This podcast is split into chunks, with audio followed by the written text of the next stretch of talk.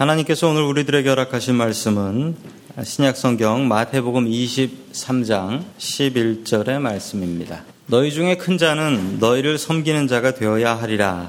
아멘. 하나님께서 우리와 함께 하시며 말씀 주심을 감사드립니다. 아멘. 자, 우리 옆에 계신 분들과 인사 나누겠습니다. 반갑습니다. 인사해 주시죠. 반갑습니다. 자, 오늘 외식하지 말라라는 제목을 가지고 하나님의 말씀을 증거하겠습니다. 얼마 전 미국을 떠들썩하게 했던 뉴스 하나가 있습니다. 한국 여자분이신데요. 35살 되신 그 장미나라는 여자분입니다. 아, 이분이 백악관 분쟁안전국 부차관보까지 올라가셨어요. 예, 트럼프 정부에서.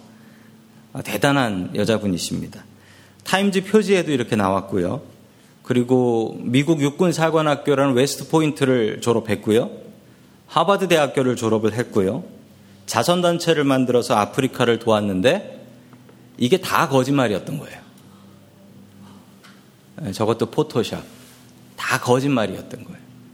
거짓의 가면을 하나, 둘씩 쓰다 보니까 여러 개를 쓰게 돼서 아, 저렇게 높은 자리까지 올라갈 수 있게 되었는데 이 모든 게 다 거짓이었더라.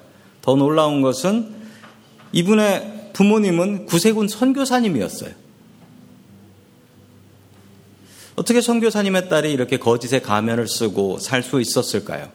오늘 성경 말씀에도 그런 거짓의 가면을 쓰고 있었던 사람들이 나옵니다. 율법 교사들과 바리새인들입니다. 이들은 왜 거짓의 가면을 썼을까요? 그리고 주님께서는 그들에게 무엇이라 말씀하고 계실까요? 첫 번째 하나님께서 우리들에게 주시는 말씀은 말에 책임을 지는 사람이 되라 라는 말씀입니다. 말에 책임을 지는 사람이 되라. 예수님께서는 예루살렘 성전에 올라가셨습니다. 그리고 성전을 개혁하셨죠. 성전에서 장사하는 사람들의 상을 뒤집어 엎으셨습니다. 이 소문이 난 이후에 유대교 지도자들은 다양하게 예수님을 공격했습니다. 대제사장들과 장로들 그리고 바리새인들과 사두개인들이 그룹을 나눠 가지고 전략을 짜서 예수님을 공격했어요. 그렇지만 예수님 을 공격해서 예수님을 이길 수가 없었죠. 이제 예수님께서 율법 학자들과 그리고 바리새인들이 무엇이 잘못된 것인가를 지적을 하고 계십니다. 그런데 그 모습이 2000년 전 알지 못하는 사람들을 지적하는 것이 아니라 어쩌면 우리들이 저지르고 있는 똑같은 잘못을 주님께서는 지금 우리들에게 지적하고 계신 것입니다. 주님께서 우리에게 주시는 말씀으로 알고 이 말씀 받길 원합니다. 우리 마태복음 23장 2절의 말씀 같이 보겠습니다. 시작. 율법 학자들과 바리새파 사람들은 모세의 자리에 앉은 사람들이다. 아멘. 율법 학자들과 바리새파 사람들이 가르쳤던 것은 모세 오경이라는 것을 가르쳤습니다. 창세기, 출애굽기, 레위기, 민수기, 신명기 이 책을 가르친 것이죠. 자, 이 다섯 가지 책을 가르쳤는데 이 모세의 책을 가르친 것입니다. 그런데 이 사람들은 모세의 책을 가르친 게 아니라 자기가 모세가 된 것처럼 가르쳤다는 거예요. 모세의 책을 가르치는 게 아니라 자기네들이 모세인 것처럼 이건 이렇고 저건 저렇다라고 권위 있게 얘기했다라는 것이죠. 먼저 율법 학자들은 어떤 사람들이냐면 이 사람들은 예전 성경에는 서기관이라고 나왔습니다. 이 사람들은 바벨론 포로기 이후에 생겨난 사람들이에요. 그래서 성경에 율법학자들이 이름이 나오는 사람들이 있습니다. 구약 성경에 나오는 에스라. 에스라가 대표적인 율법학자였습니다. 당시에 글을 읽고 쓰는 사람들은 그렇게 많지 않았습니다. 이런 사람들은 정부의 높은 관료가 될 수도 있었죠. 그리고 재판하는 일에 참여했기 때문에 이 사람들은 예루살렘에서 주로 살았던 사람들이었습니다. 바리새인들은 성경에 참 많이 나오는 사람들인데 이 사람들은 훨씬 더 뒤에 생겨난 사람들입니다. 이 사람들은 말씀대로 살려고 애를 썼던 사람들이고 자신들의 엄격한 규칙이 있어서 이 규칙을 지켜야 했습니다. 바리세파 회원이 아닌 사람하고는 밥을 먹지 않았고 또 제사장에게 헌금을 할 때도 바리세파 사람에게만 11조를 드렸고 일주일에 두 번씩 월요일과 목요일에 금식을 했습니다. 가장 결정적인 문제는 이 사람들은 장로들의 유전을 갖고 있었다라는 거예요. 장로들의 유전. 장로들의 전통이라고 하는 613개의 조항이 있었고 이것을 지켜야지 구원받는다라고 이야기를 했습니다. 유대인들은 안식일을 두 번만 똑바로 지키면은 전 모든 유대인들이 안식일을 두 번만 똑바로 지키면 하늘에서 메시아가 내려오신다. 그리고 이 나라를 독립시켜 주실 것이다. 이렇게 가르쳤던 사람들입니다. 얼마나 열정이 많았던 사람들인지 모릅니다.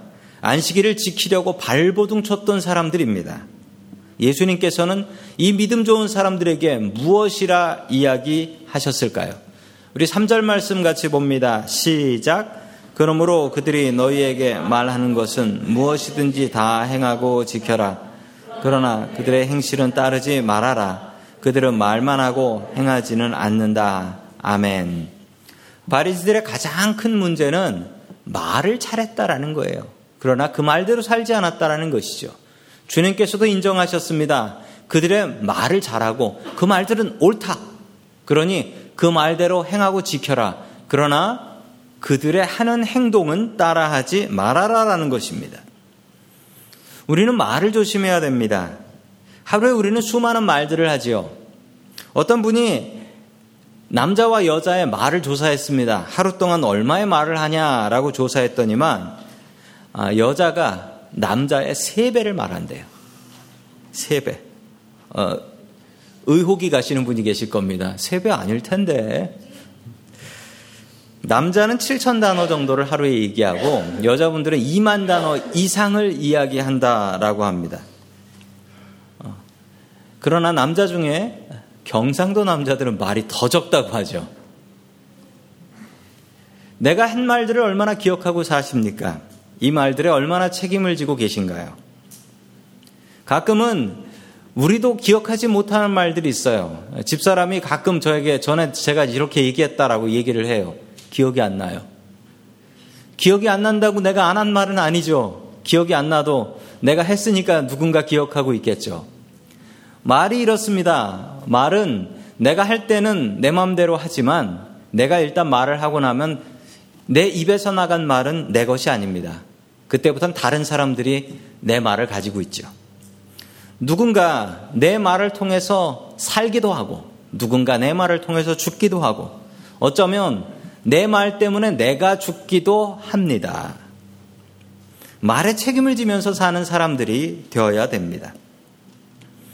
저희 아들 학교에서 이런 일이 있었습니다. 아들 학교에서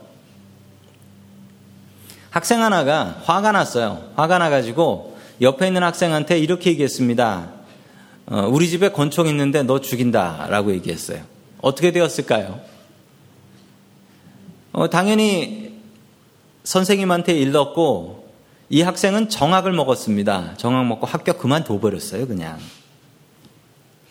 아니 애들끼리 하는 말인데 뭐 학교에서 이제 고등학생한테 너무 이거 뭐 잔인한 거 아닙니까?라고 이야기할 수 있겠지만 미국이라는 땅이 그렇지 않죠. 그리고 학교에서는 학생들에게 말의 책임을 가르칩니다.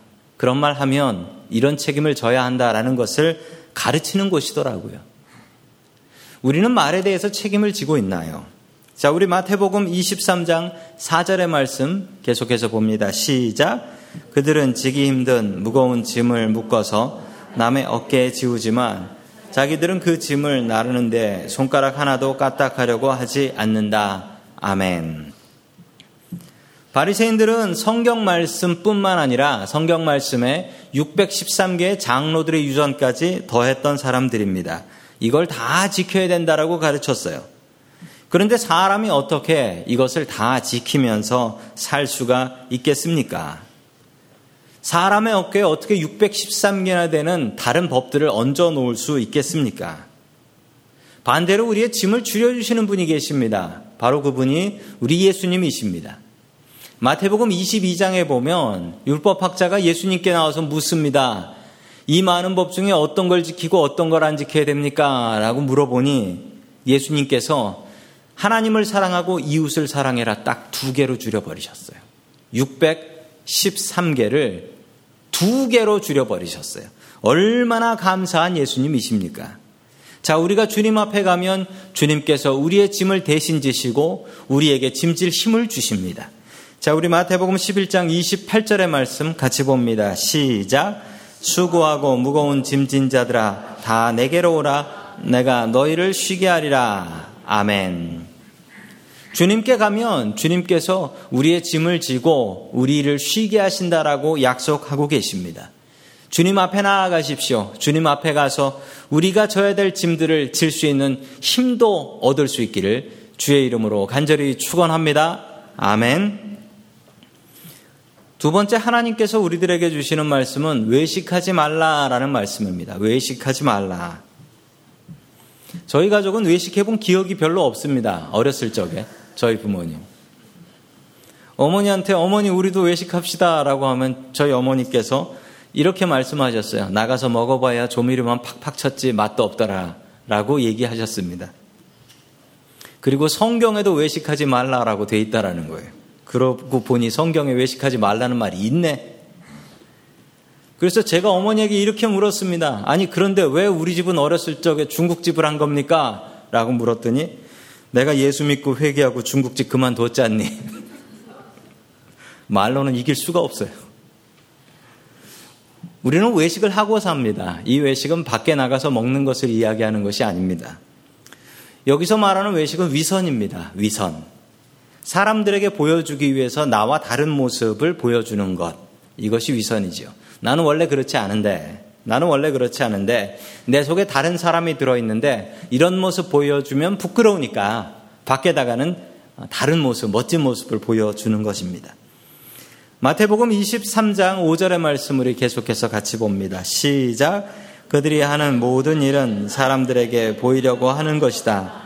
그들은 경문곽을 크게 만들어서 차고 다니고 옷수를 길게 늘어뜨린다. 아멘. 자, 어려운 말이 나왔습니다. 경문곽. 이게 뭐냐면요. 이겁니다. 그 유대인들은 저렇게 하고 다녀요. 이 상자, 작은 상자인데 저 상자에 가죽끈이 이렇게 묶여 있어요. 저걸 이마나 아니면은 팔에 묶고 다닙니다. 자, 저것을 경문이라고 하는데 경문곽, 아, 저게 들어가 있는 박스를 이야기하죠. 저 경문이라는 말은 예, 보호물, 호신패라는 뜻을 가지고 있습니다. 저 상자 속에는 무엇이 들어있냐면 성경 말씀이 들어있습니다. 원래 뜻은 하나님의 말씀을 늘 기억하며 살겠습니다. 하나님의 말씀과 동행하겠습니다. 이런 뜻이었습니다. 그런데 이 의미가 바뀝니다. 뭐로 바뀌냐면 하나님의 말씀이 나를 보호한다라는 것으로 바뀝니다. 즉, 저 사람은 하나님의 말씀과 동행한다는 것이 아니라 이거 달고 다니면 하나님께서 나를 보호해 주신다. 이건 뭐죠? 이건 부적이죠. 교회 다니는 사람들 자동차에는 특징들이 있습니다. 어떤 특징들이 있냐면, 어, 예, 십자가 맞습니다. 그 룸밀러에 십자가가 달려 있는 차들이 많고요. 또 하나는 이제 뒤에 저기 손도 안 닿는 자리, 그 먼지 쌓이는 그 자리에 성경책이 떡하니 하나 있습니다. 그 성경은 펴는 성경이 아니에요. 그냥 먼지만 쌓이는 성경이지. 그 성경과 십자가의 목적은 뭡니까? 어, 내가 차에서 기다릴 때 읽어야지가 아니고 사고 시에 이것이 나를 보호해 준다라는 그런 생각을 갖고 있는 거예요. 이 생각을 갖고 계신 분들은 바리새인과 다르지 않습니다. 하나님의 말씀과 동행하려고 가지고 다니는 것이 되어야지 어떻게 십자가와 성경책이 교통사고에서 나를 지켜줄 것이다. 이런 생각을 할 수 있습니다. 우리도 바리새인과 다르지 않습니다. 우리도 똑같이 외식하며 삽니다. 자, 옷술을 길게 늘어뜨린다라고 합니다. 옷술이 무엇이냐면 저런 옷인데 저기에 옷술을 저렇게 다는 거예요. 저걸 길게 하면 어떨까요? 길게 하면 불편하지요. 길게 하면 불편해집니다. 불편하지만 저것을 더 길게 자랑을 했습니다. 아까 그 박스는 더 큰 걸 달고 저 옷술은 더 길게 하고 그러면 사람들이 야, 저 사람 믿음 되게 좋은 사람인가 보다. 이렇게 생각했다라는 것이죠. 이 모든 것이 외식입니다. 사람에게 보이려고 하는 것입니다. 거룩은요, 하나님과 나의 관계지, 거룩은 옆에 사람과의 관계가 아닙니다. 내가 거룩한 것은 하나님과 나의 관계지 옆 사람과의 관계가 어떻게 거룩할 수가 있겠습니까? 그러나 우리는 사람을 더욱더 신경 씁니다. 하나님 신경 안 쓰고 사람도 많이 신경 쓰면 그것은 외식입니다. 자, 마음속으로만 대답하십시오. 예, 오늘 교회 오면서 세수 안 하고 오신 분. 아마 없으실 거예요. 자, 오늘 교회 오시면서 기도 안 하고 오신 분. 아마 있으실 거예요. 세수는 왜 하고 기도는 왜 안 할까요? 세수를 안 하면 다른 사람들이 야, 눈에 눈곱 대라 라는 얘기 하니까요. 다른 사람들 때문에 세수를 하는 겁니다. 집에서 휴일날 출근 안 하고 있을 때는 어쩝니까? 세수 안 하고 계시는 분들 계시잖아요. 왜 안 합니까? 아니, 누가 봐준다고 해. 그러면서 세수 안 하는 거예요. 자, 우리가 이렇습니다. 하나님 보시는 기도는 넘어갈 때가 있는데, 사람 보는 거는 절대로 넘어가는 일이 없어요. 이것이 바로 외식입니다. 우리는 사람에 너무 많이 신경 써요. 하나님께서 이 일을 어떻게 생각하실까? 하나님께서 기뻐하실까? 이 생각은 뒷전으로 하고 사람들이 어떻게 생각할까? 이것부터 생각하고 걱정하는 것이 우리들의 모습입니다. 이것이 바로 외식입니다. 저는 2003년에 목사 안수를 받았습니다. 목사 안수를 받은 뒤에 정말 얼떨떨 하더라고요. 제가 목사 안수를 쉽게 받지 않았습니다. 신학도 늦게 시작했고, 신학교도 늦게 갔고, 그리고 목사고시도 한 번 떨어지고, 그리고 두 번째 붙어가지고, 어렵게 목사 안수를 받았는데, 목사 안수를 받고 나니까, 집에 와서 보니까, 야, 이제부터 내가 목사구나 생각을 하면서도 드는 생각은, 그런데 내가 목사인가? 내가 뭐가 달라졌지? 안수를 받고 나서 내가 달라진 것이 무엇인가 생각해 보니 달라진 게 하나도 없어요. 너무나 달라진 게 없는 거예요. 그 다음날 교회에 출근을 하면서 저는, 아, 나도 목사인 것처럼 하고 다녀야지. 라고 생각했습니다. 그때부터 목소리도 좀 더 굵게 내려고 노력을 하고, 네. 인사할 때도 손을 들고 할렐루야라고 인사를 하고, 누가 볼 때마다, 아, 저 사람이 목사구나라는 것을 드러내려고 애를 많이 썼습니다. 저는 교회에 갈 때 목사 가면을 쓰고 갔던 것입니다. 그리고 여지없이 집에 와서는 목사 가면을 벗었죠. 저의 목소리로 돌아가고 집에 들어갈 때는 할렐루야 하면서 들어가지 않았습니다.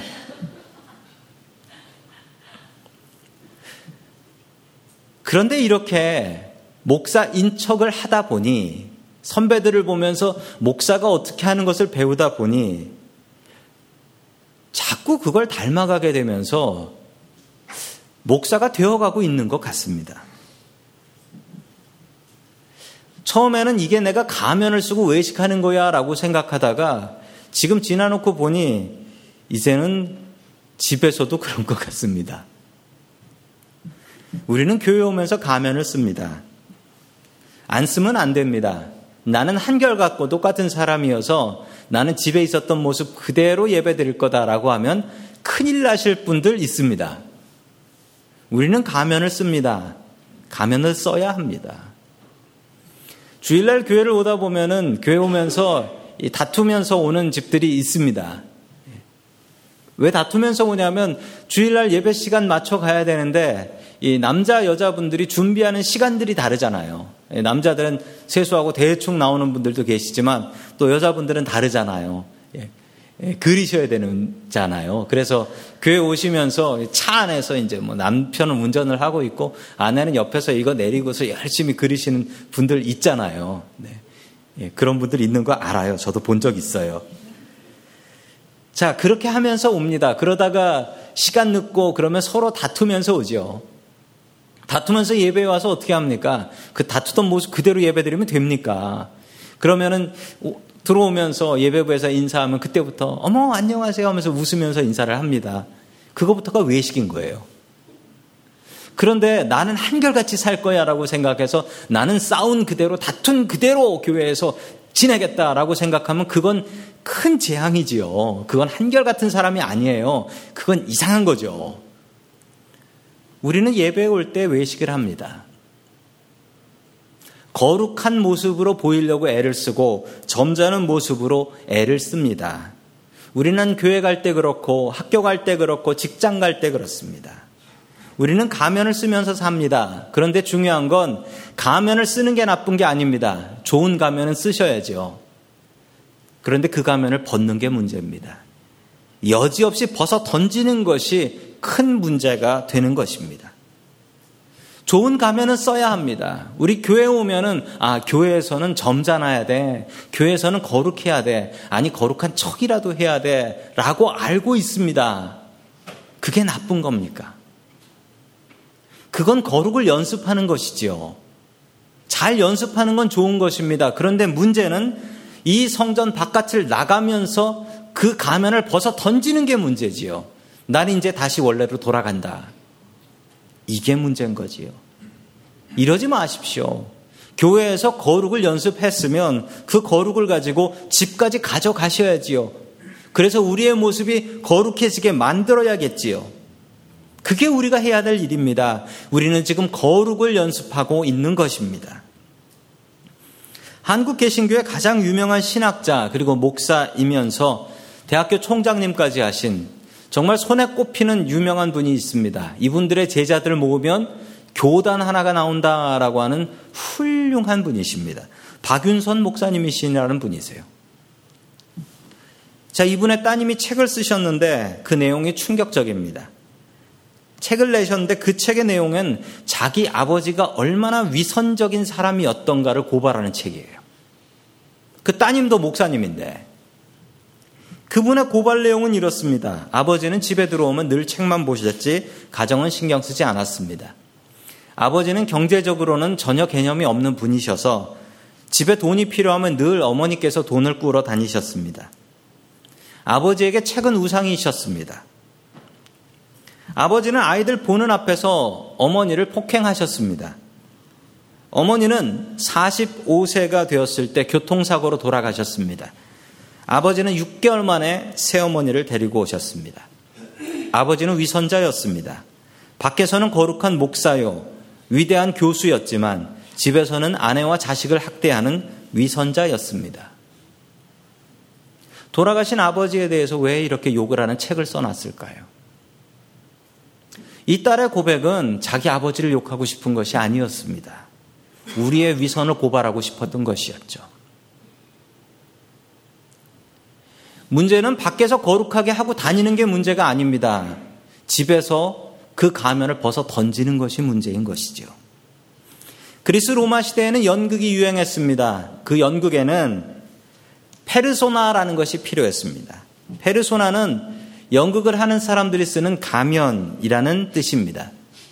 그런데 이 가면이라는 뜻의 이 말에는 위선이라는 뜻이 들어 있어요. 왜냐하면 배우들은 저 가면을 쓰고 나면 무대 위에 올라가서 완전히 다른 사람이 되어 연기를 했습니다. 그래서 저 페르소나에는 위선이라는 뜻이 있었던 것입니다. 우리는 남의 가면을 보면서 역겨워합니다. 남의 위선을 보면서 손가락질을 합니다. 남의 가면을 벗기고 싶어 합니다. 그러나 내 얼굴에는 가면이 없습니까? 교회를 나오면 쓰는 말도 다르고 우리는 거룩하고 점잖은 척 해야 합니다. 우리 옆에 계신 사람들의 모습을 한번 봐 주시기 바랍니다. 얼마나 천사 같으세요? 우리 칭찬 한번 하시죠. 천사 같으십니다.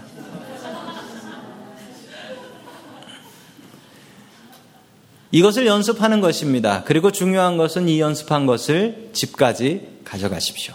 그리고 우리의 삶이 이렇게 되도록 애쓰셔야 합니다. 제자 훈련을 열심히 하신 부부가 계셨는데 이 부부가 집에서 부부 싸움을 하셨대요. 부부 싸움을 하고 나서 아내가 너무 화가 나가지고 문 잠그고 방에 들어가 버렸어요. 저녁 시간이 됐는데 밥도 안 해. 밥도 안 하고서 알아서 해 먹어! 하면서 안에서 소리를 지릅니다.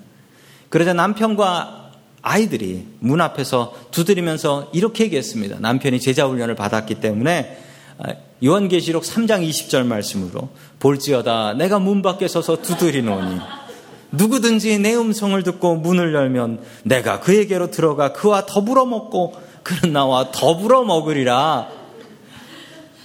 이렇게 얘기했어요. 그러니까 안에서 인기척이 나면서 아내가 문을 빼꼼히 열면서 뭐라고 얘기했냐면 나를 떠나서는 너희들이 아무것도 할 수 없습니다.